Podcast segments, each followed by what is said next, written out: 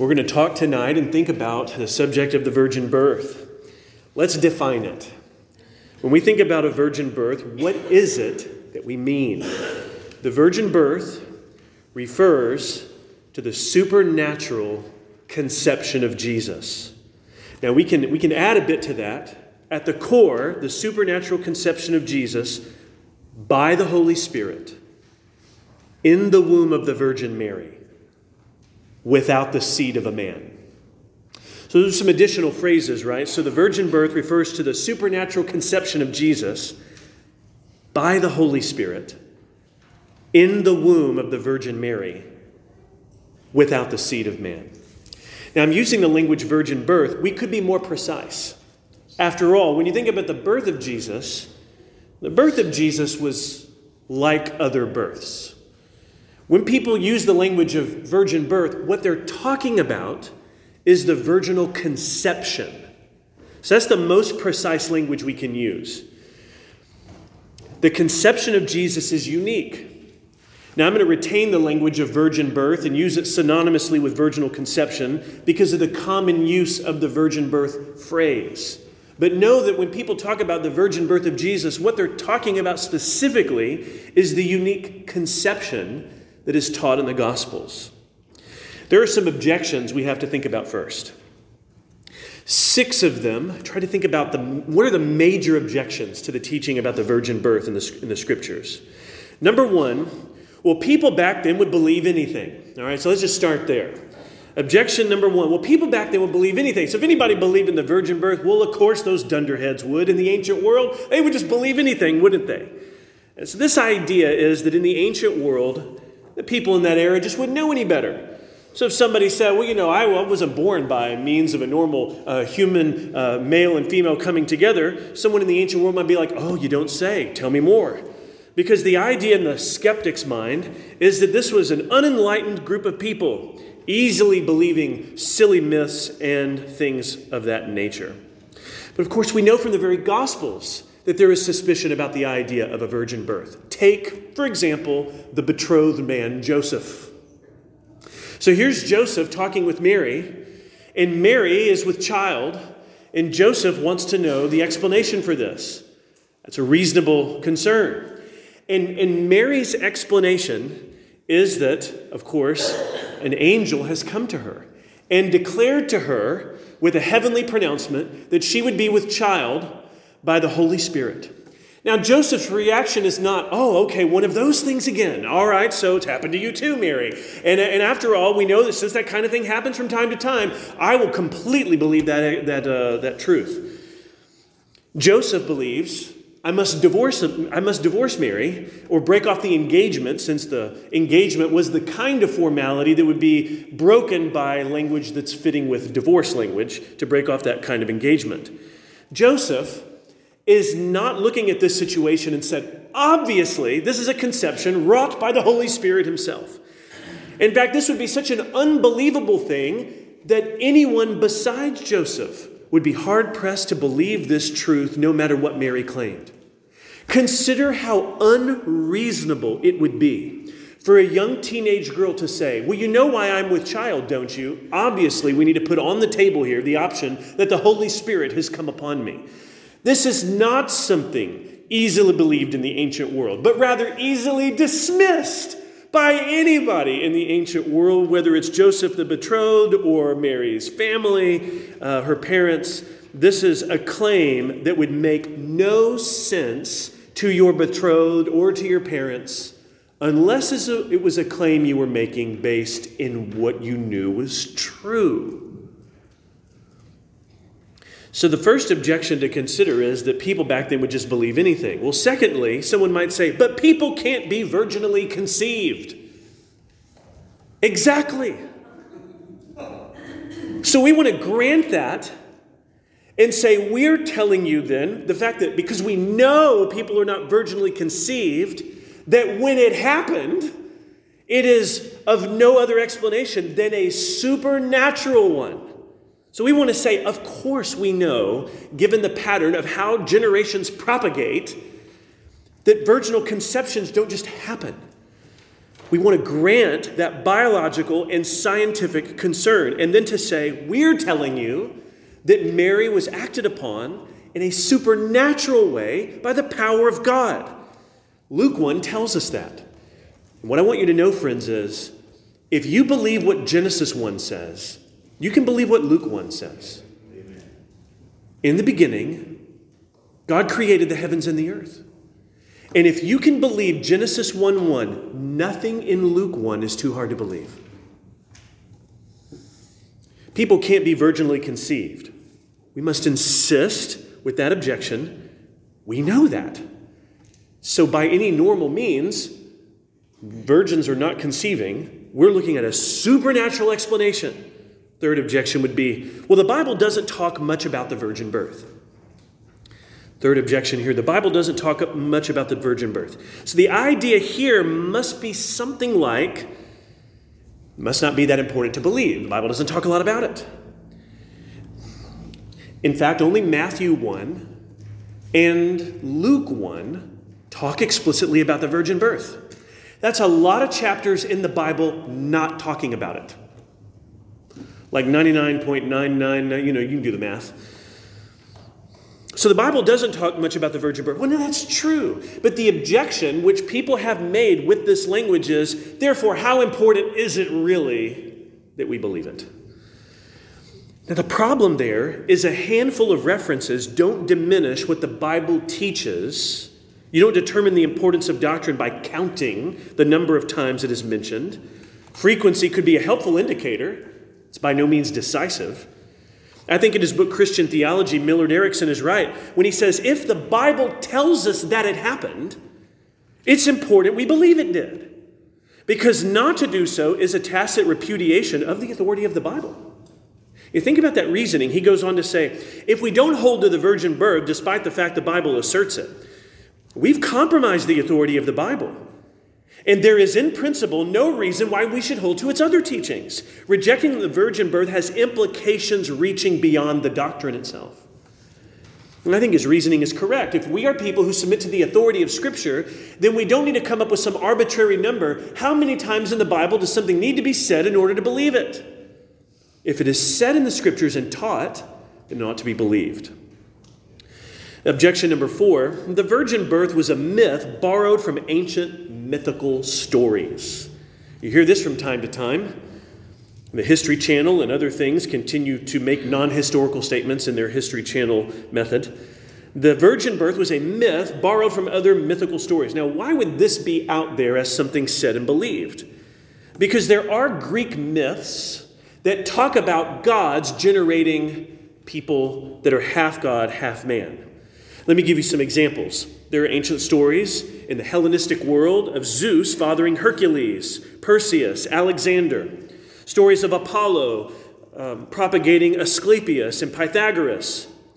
The idea is, well, you see, here we have myths where you have a god generating some sort of being. And you know what the gospel writers did is they just looked at that and they said, well, we need one of those. So we're just going to fit one of those into our stories. And this gospel story about the virgin birth is just like those others. Now, the problem is manifold. To answer this objection, we would need to know that in the myths, what you have is not like what you have in the gospel stories. When you read in Matthew 1 and in Luke 1, what you don't have that you have happening in these Greek myths is in these Greek myths, gods are engaging in sexual intercourse with human beings.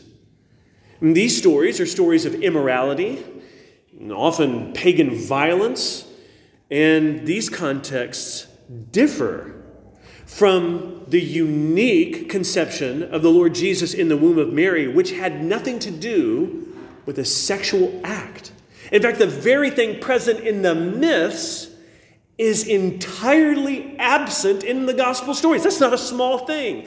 That is a glaring difference. And so if someone says, well, what you read in the gospels is just like what you read in the ancient myths, it's precisely not what you read in the ancient myths. It's precisely not that. It's considering as well that the gospels are laden in a Jewish context and background. And the Israelites were a decidedly anti-myth people rooted in the Old Testament, where the living God had revealed himself to them over against the pagan idols and worship practices and stories of the ancient Near East. It would actually be quite out of sync for the Jewish Christian gospel writers to deviate from the Old Testament storyline of emphasizing history and trying to incorporate myth along the way, as if that was going to persuade their historically minded readers. In fact, don't we read that the gospel accounts present the birth of Jesus in a decidedly historical context? The myths of the Greek empires are not like that. In the Gospels, we read about which emperor was in power, who was the governor, who the kings were, who the high priest was, where the land was, and the villages. And in other words, there is such an emphasis on historicity. That is not like the Greek myths. So when you hear, which you may hear in times of the year like this one, well, you know, the virgin birth is just one more example of Greek myths. It's decidedly not like those things in the details. And in the details, that's where things matter. Objection number 5, God acted upon Mary without her consent. I hear this objection sometimes from the youngest generation. I remember a student asking me in class one time, how should we think about the fact that God acted upon Mary without her consent? And so I'm phrasing the objection like this, and the student wasn't necessarily objecting as much as the student was inquiring sincerely. And what I'd want to point out that I did then is in Luke 1:38, listen to Mary's response to the angel.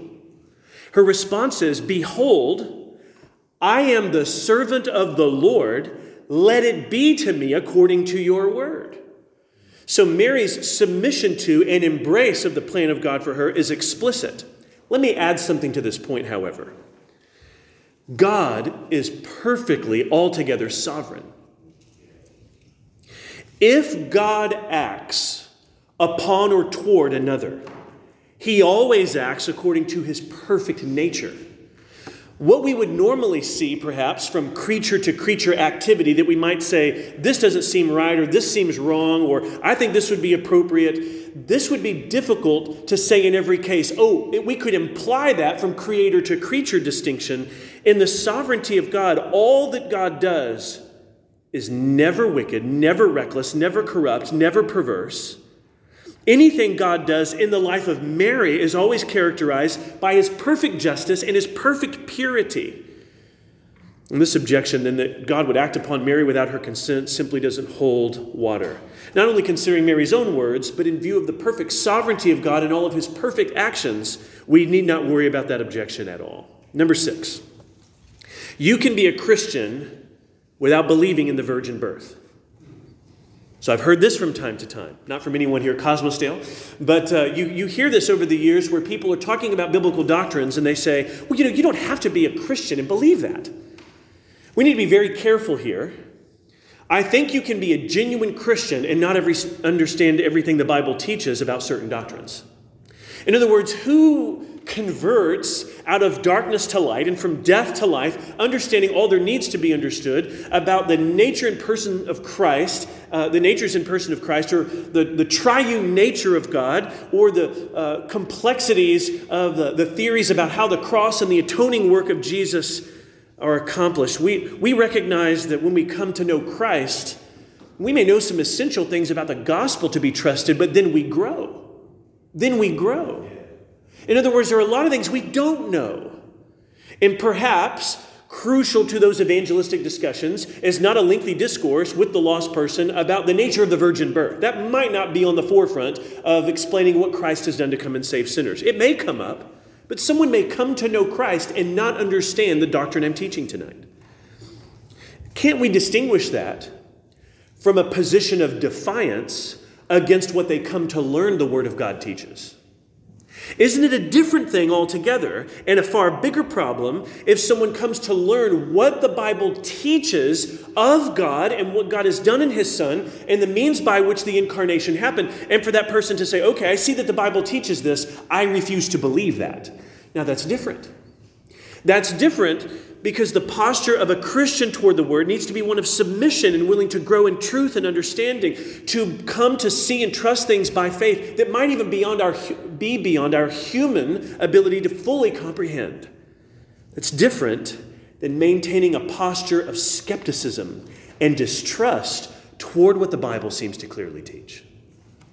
So can you be a Christian without believing in the virgin birth? Well, can someone claim to follow Christ while steadfastly denying what the Bible teaches about Christ? We would see why that would be a problem.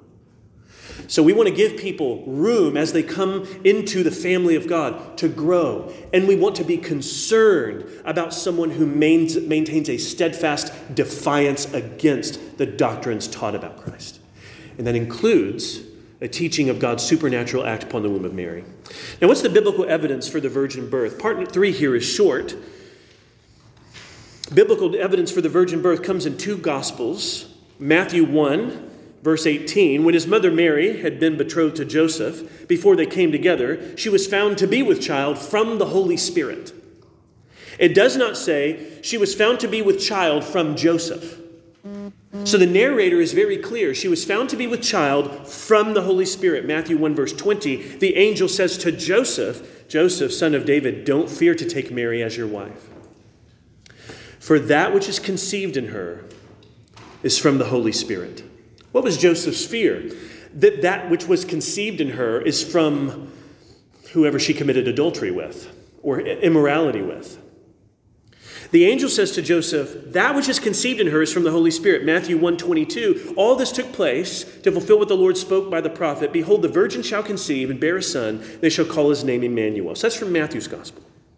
Luke's gospel, Luke 1:27. Mary's called a virgin by the narrator 2 times in one verse. Luke 1:27.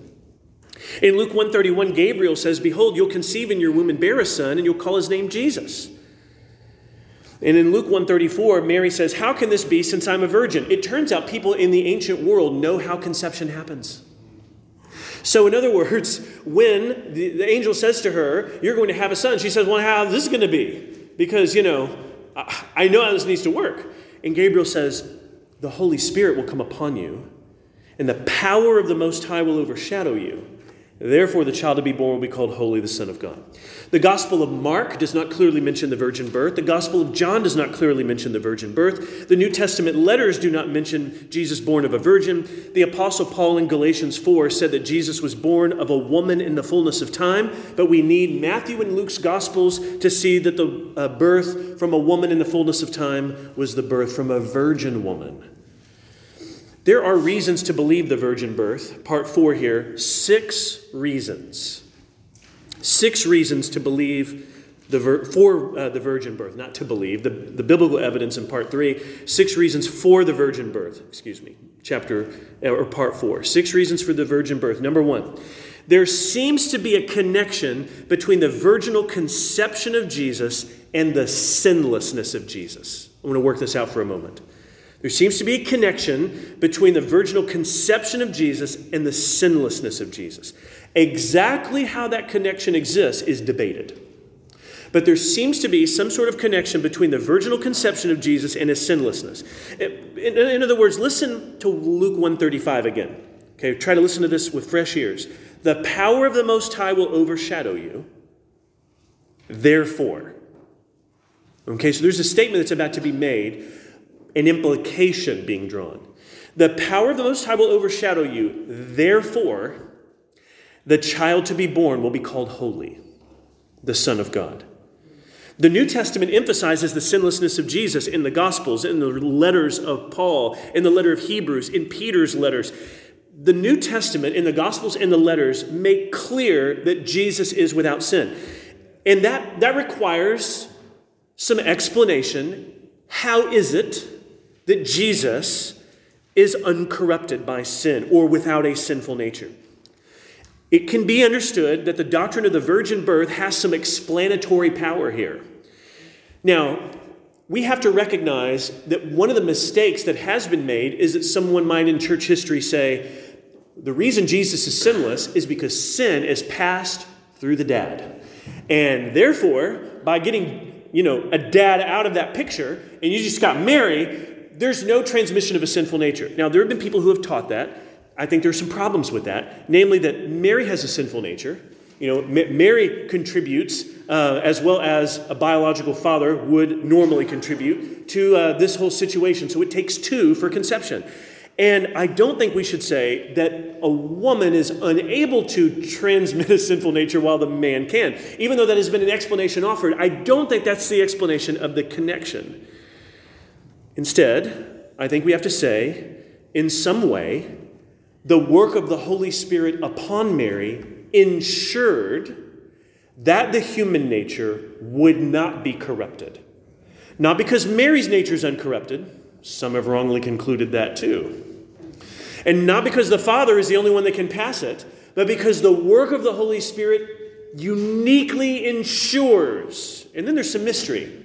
Okay, you just try to zoom in on that, and you're like, oh, well, you know, you get people can speculate on that, but I think Luke 1:35 is drawing an implication of the overshadowing power of the Spirit and therefore the holiness of the child that results.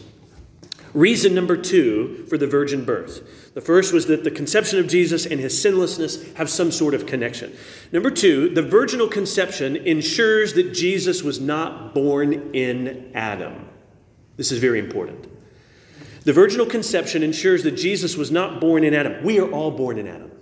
Being born in Adam is a way of saying we are sinners by nature and that Adam is our ancestor, our father, if you will, in whom we are rightly regarded as sinful. But I think Wayne Grudem is right in his book on the systematic theology when he says Jesus didn't descend from Adam in the same way in which every other human being has descended from Adam. Think about the uniqueness of this. Grudem says this helps us to understand why the legal guilt and moral corruption that belongs to all other human beings doesn't belong to Christ. Jesus was not born in Adam. He's a new Adam. He's the last Adam. 1 Corinthians 15 teaches this. Romans 5 teaches this. Jesus is a new federal head. And one of the ways his federal headship or the uniqueness of the new humanity he has come to bring in new creation, one of the reasons this is established, it seems, is the unique way in which his conception makes him not in Adam, but a new Adam in which we may be found. We are in Christ. Well, the third reason for the virgin birth, the virginal conception brings together both deity and humanity. The virginal conception brings together both deity and humanity. If Jesus was conceived in the same way everyone else is conceived, then who is his dad? If Jesus has a biological father, I would argue theologically, if Jesus has a biological father, then Jesus is fully human, but only human. So the point here I'm trying to work out is that the virginal conception brings together both deity and humanity, and that if Jesus is conceived as everyone else is conceived, then he is fully human, but only human. And if Jesus is only human, then he has a sinful nature in Adam like everyone else. And if the nature of Jesus is corrupted by sin, then he is not without sin. And if Jesus is not without sin, then his death on the cross cannot be a death that satisfies justice on behalf of sinners. In other words, I think there is a trail of reasoning that doesn't end well. In his systematic theology, Grudem says that God in his wisdom ordained a combination of human divine influence in the birth of Christ so that his full humanity would be evident to us by the fact of his ordinary human birth from a human mother, but that his full deity would be evident that from the fact of his conception, it is the powerful work of the Holy Spirit. Something about the virginal conception can help us think about the deity of Christ, the humanity of Christ. Reason number four. The virginal conception reminds us that God is the creator. The Spirit did not first overshadow the womb of Mary. Far before Luke 1 was Genesis 1, where the Spirit of God hovered over the surface of the waters. You might say the Spirit overshadowed the waters. And what does the Spirit do? The Spirit creates. And this virginal conception, reminding us that God is the creator, this is point number four. I'm trying to tie Luke 1 to Genesis 1 and to say that this is a creative act. This is an act of creation. Millard Erickson says in his book, Christian Theology, Jesus was not produced after the genetic pattern of Mary alone, for in that case, he would have been a mere clone of her and necessarily have been female. Instead, a male component is contributed, created by the Lord. In other words, what you're dealing with is an unusual conception where what is necessary for Jesus to be a truly human man is the result of not just what Mary contributes, but what the Spirit creates. The Spirit who hovers and overshadows with power that said, "Let there be light," fills the womb of Mary with life. The virginal conception reminds us that God is the creator. Number 5. The fifth reason for the virgin birth, the virginal conception reminds us that salvation is supernatural and miraculous. The virginal conception reminds us that salvation is supernatural and miraculous. Mary's pregnancy is not a normal situation. It did not result from natural means. It is miraculous. What could that suggest? That what God is doing in salvation is indeed of heavenly origin. The virginal conception is a miracle, and the Bible is full of miraculous stories. Salvation is supernatural and miraculous, and if you're going to isolate a biblical miracle and say that didn't happen, how long will it be before you're getting rid of other biblical miracles for other reasons? The virginal conception is a miracle.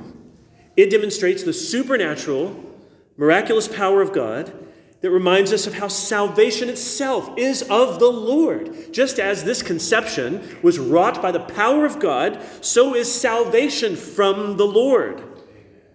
Millard Erickson says in his book, Christian Theology, the virgin birth points to the helplessness of humans to initiate even the first step. In other words, the initiating gracious work of God upon Mary is a picture of all the origin of salvation from the Lord, and namely that he moves toward sinners. The virginal conception reminds us salvation is supernatural and miraculous. Last reason. The virginal conception is the climax of the Bible's previous miraculous conceptions. The virginal conception is the climax of the Bible's previous miraculous conceptions. Is this the first time the Lord has involved himself, if you will, in a need where an offspring had been promised and then it needed to be propagated? Think about Sarah, barren. Think about the next generation, Rebecca, barren. The next generation, Rachel, barren. All the patriarchs' wives were to have children as a result of the Lord granting them conception, yet through the expected natural means of a male and female union and intimacy. And yet, the barrenness was the obstacle. The barrenness overcome by the power of God. Not only do we see that in the Pentateuch, think about, in the book of Judges, Samson's mother.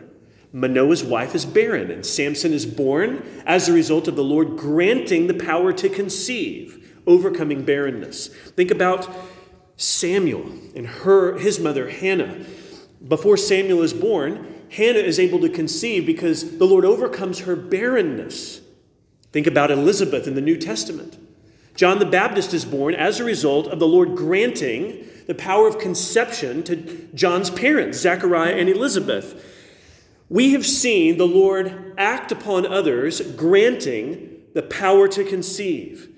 And the virgin birth, or the virginal conception of Jesus, is the climax of the Bible's earlier miraculous conceptions because it's greater. Yeah. Do you see how it's not less than or equal to, but even more confounding than the earlier ones? I think in his book, The First Days of Jesus, Kostenberger is right when he says, the virgin birth represents the final and most supernatural birth in the succession of them that we see in the Old Testament.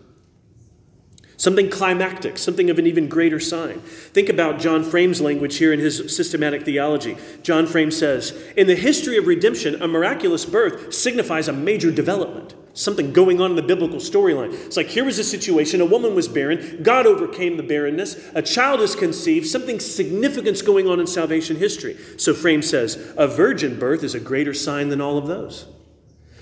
And it indicates that something far greater is about to take place. So the virginal conception of Christ is the climax of the Bible's previous miraculous conceptions.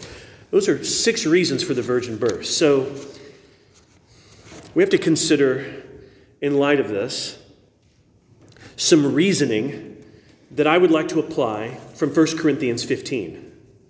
In 1 Corinthians 15, the resurrection of Jesus is reasoned about by the Apostle Paul, because there were some people in Corinth who said, there is no resurrection. And Paul says, basically, I don't think you've thought that through. Because if there's no resurrection, then there's a series of other things that follow. So I just want to take that notion and say, what if someone says, well, there's no virgin birth? Now I'm going to lift some language from 1 Corinthians 15. If Christ is proclaimed as born of a virgin, how can some of you say he was not? If Jesus wasn't born of a virgin, our preaching is in vain and our faith is in vain. We're found to be misrepresenting God because we testified about God that his spirit overshadowed the Virgin Mary, whom he didn't foreshadow if Jesus wasn't born of a virgin. If Jesus wasn't born of a virgin, your faith is futile and you are still in your sins. In other words, if the gospel writers are telling you that this is what happened, then we don't have the sort of liberty to pull that miraculous thread and do away with it without doing damage theologically to other parts and doctrines of the faith. Number 5, what the virgin birth doesn't mean. What does the virgin birth not mean? 4 points. The virgin birth doesn't mean Mary remained a virgin afterward. The virgin birth doesn't mean Mary remained a virgin afterward. After the birth, that is. She was not a perpetual virgin. The Roman Catholic teaching of Mary's perpetual virginity is an unnecessary and poorly reasoned conclusion. She had multiple sons and daughters. We're told in Mark 3:31, Jesus had brothers. In Mark 6:3, he names brothers, Mark does, names some of Jesus' brothers, James, Joseph, Judas, Simon, and Mark refers to Jesus' sisters. Now, there has been an effort in some interpreters in church history among Roman Catholicism to try to preserve Mary's virginity in a sense of holding her in some sort of exalted and pristine condition. But this is unnecessary. There's nothing sinful or corrupt about having children. And it would be wrong to say that what the Bible calls Jesus' brothers and sisters are in some way his more distant relatives or cousins, as the explanation must go if her perpetual virginity is to be maintained. I don't think her perpetual virginity is a natural reading of the text at all. Rather, the unique conception of Jesus is what we affirm, and that the virgin birth doesn't mean Mary remained a virgin afterward, but rather she and Joseph would engage in the normal and expected union of a husband and a wife, producing the children identified in Mark 3 and Mark 6 and other parallel verses. Number 2, the virgin birth doesn't mean Mary was sinless. This is also an error within Roman Catholicism. That if we insist on the sinlessness of Jesus, that must depend on the sinlessness of Mary, so it's reasoned. That if Mary is highly favored, using the language of Luke 1, that can be misunderstood by certain interpreters to read that she is viewed as a dispensary of grace and is not someone characterized by sin. The immaculate conception is a phrase referring not to the conception of Jesus, but what these interpreters say is true of Mary, that she was immaculately conceived within her mother's womb and does not inherit sin. Pope Pius IX, in December 18, 1854, said the Most Holy Virgin Mary was preserved free from all stain of original sin. The Catholic Church still teaches, and I quote, that Mary was free from every personal sin during her entire life, end quote. This is not necessary to maintain. It's not what the Bible clearly teaches. Instead, we see that the Holy Spirit's act upon Mary was not dependent on Mary's sinlessness, but on the power of the Holy Spirit to ensure Jesus' uncorrupted nature as a human being. Number 3, the virgin birth was not the beginning of the Son of God. Jehovah's Witnesses are wrong. The birth of the Son of God, of the Virgin Mary, is not the beginning of the Son of God. Let's distinguish between the birth of the Son and the beginning of the Son. The Son of God is eternal, along with the Father and the Spirit, ever reigning and ever ruling, worthy of all majesty, having neither beginning nor end, Alpha and Omega, first and last. And the divine Son assumes to himself a human nature in the incarnation. The virgin birth was not the beginning of the Son of God. The Son of God is incarnate in the virgin birth. The Word that was with God and was God and from the beginning, by whom all things are made, without whom nothing was made that has been made, that Word becomes flesh. The virgin birth was not the beginning of the Son. Number 4, the virgin birth does not cancel out the deity of Jesus. This requires complex thinking in the doctrine of Christology. What is true of Jesus? He is one person with two natures. A divine nature and a human nature. And everything true of God is true of the Son, even after the incarnation. The incarnation does not switch off divine attributes. What you would end up with is a Son that is truly human, but no longer God for a time. The incarnation is not the ungodding of the Son because he assumes a human nature. Instead, everything that is true of God is true of the Father, the Son, the Spirit, and the Son after the incarnation. What is true in the incarnation is a truly human nature assumed by the person of the Son. The complexities of talking about this are obvious. It is difficult and easy to veer into one ditch of heresy or another, denying either something of Jesus' humanity or denying something of his deity. This has been the impetus in the early church centuries for careful crafting of creedal language for us to confess. It's a lot of C's. I'm a Baptist. Those are not meant to be all in a row. But nevertheless, it certainly works.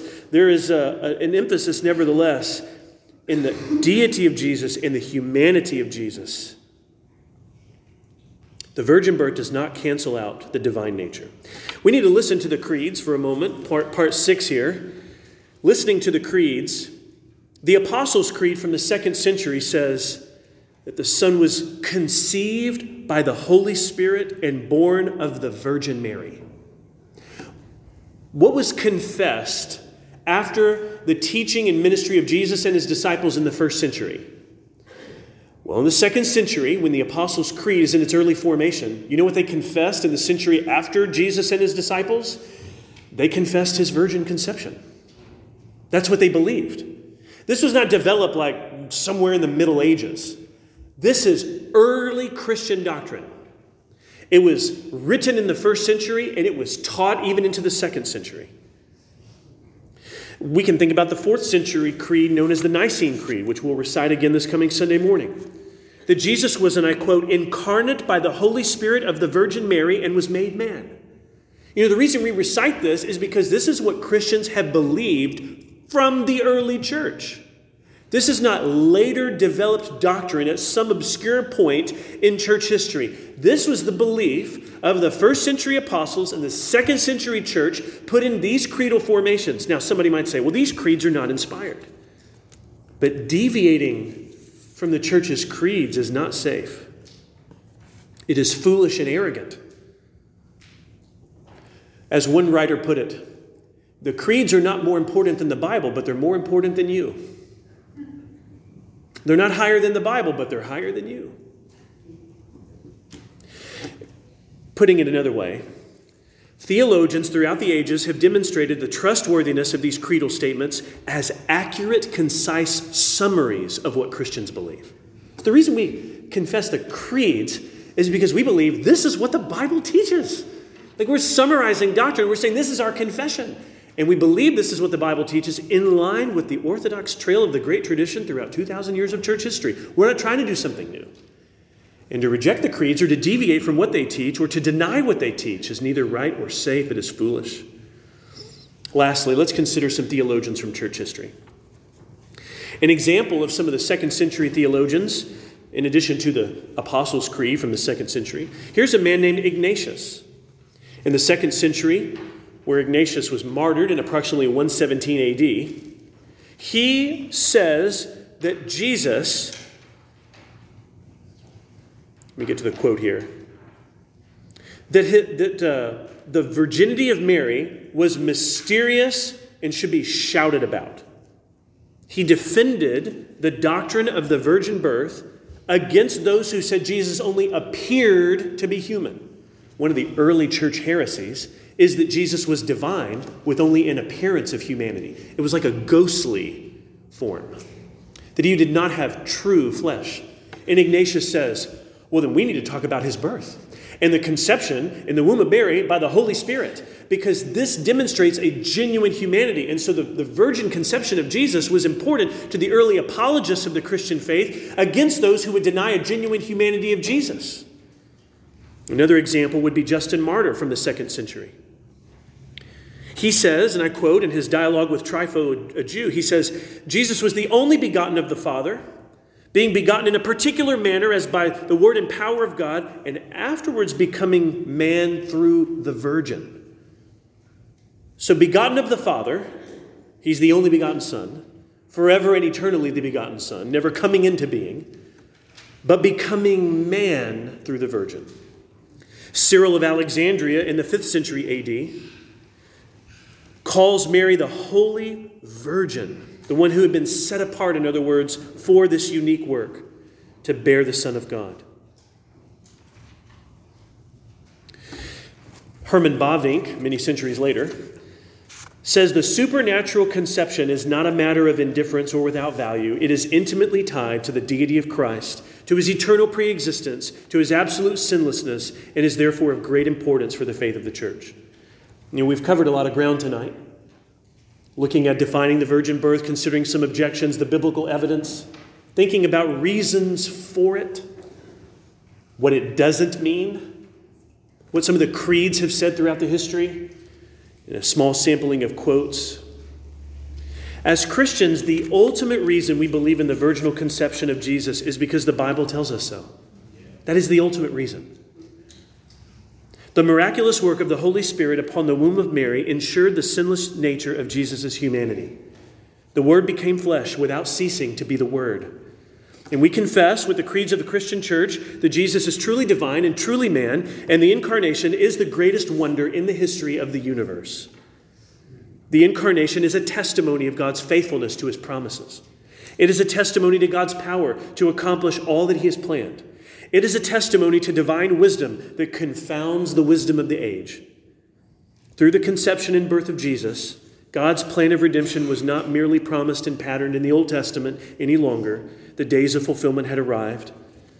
For in the virginal conception of Christ, the confession of the saints is that God has come to us, and in the person of his Son is incarnate, that he might come and save the world he loves. Let's pray.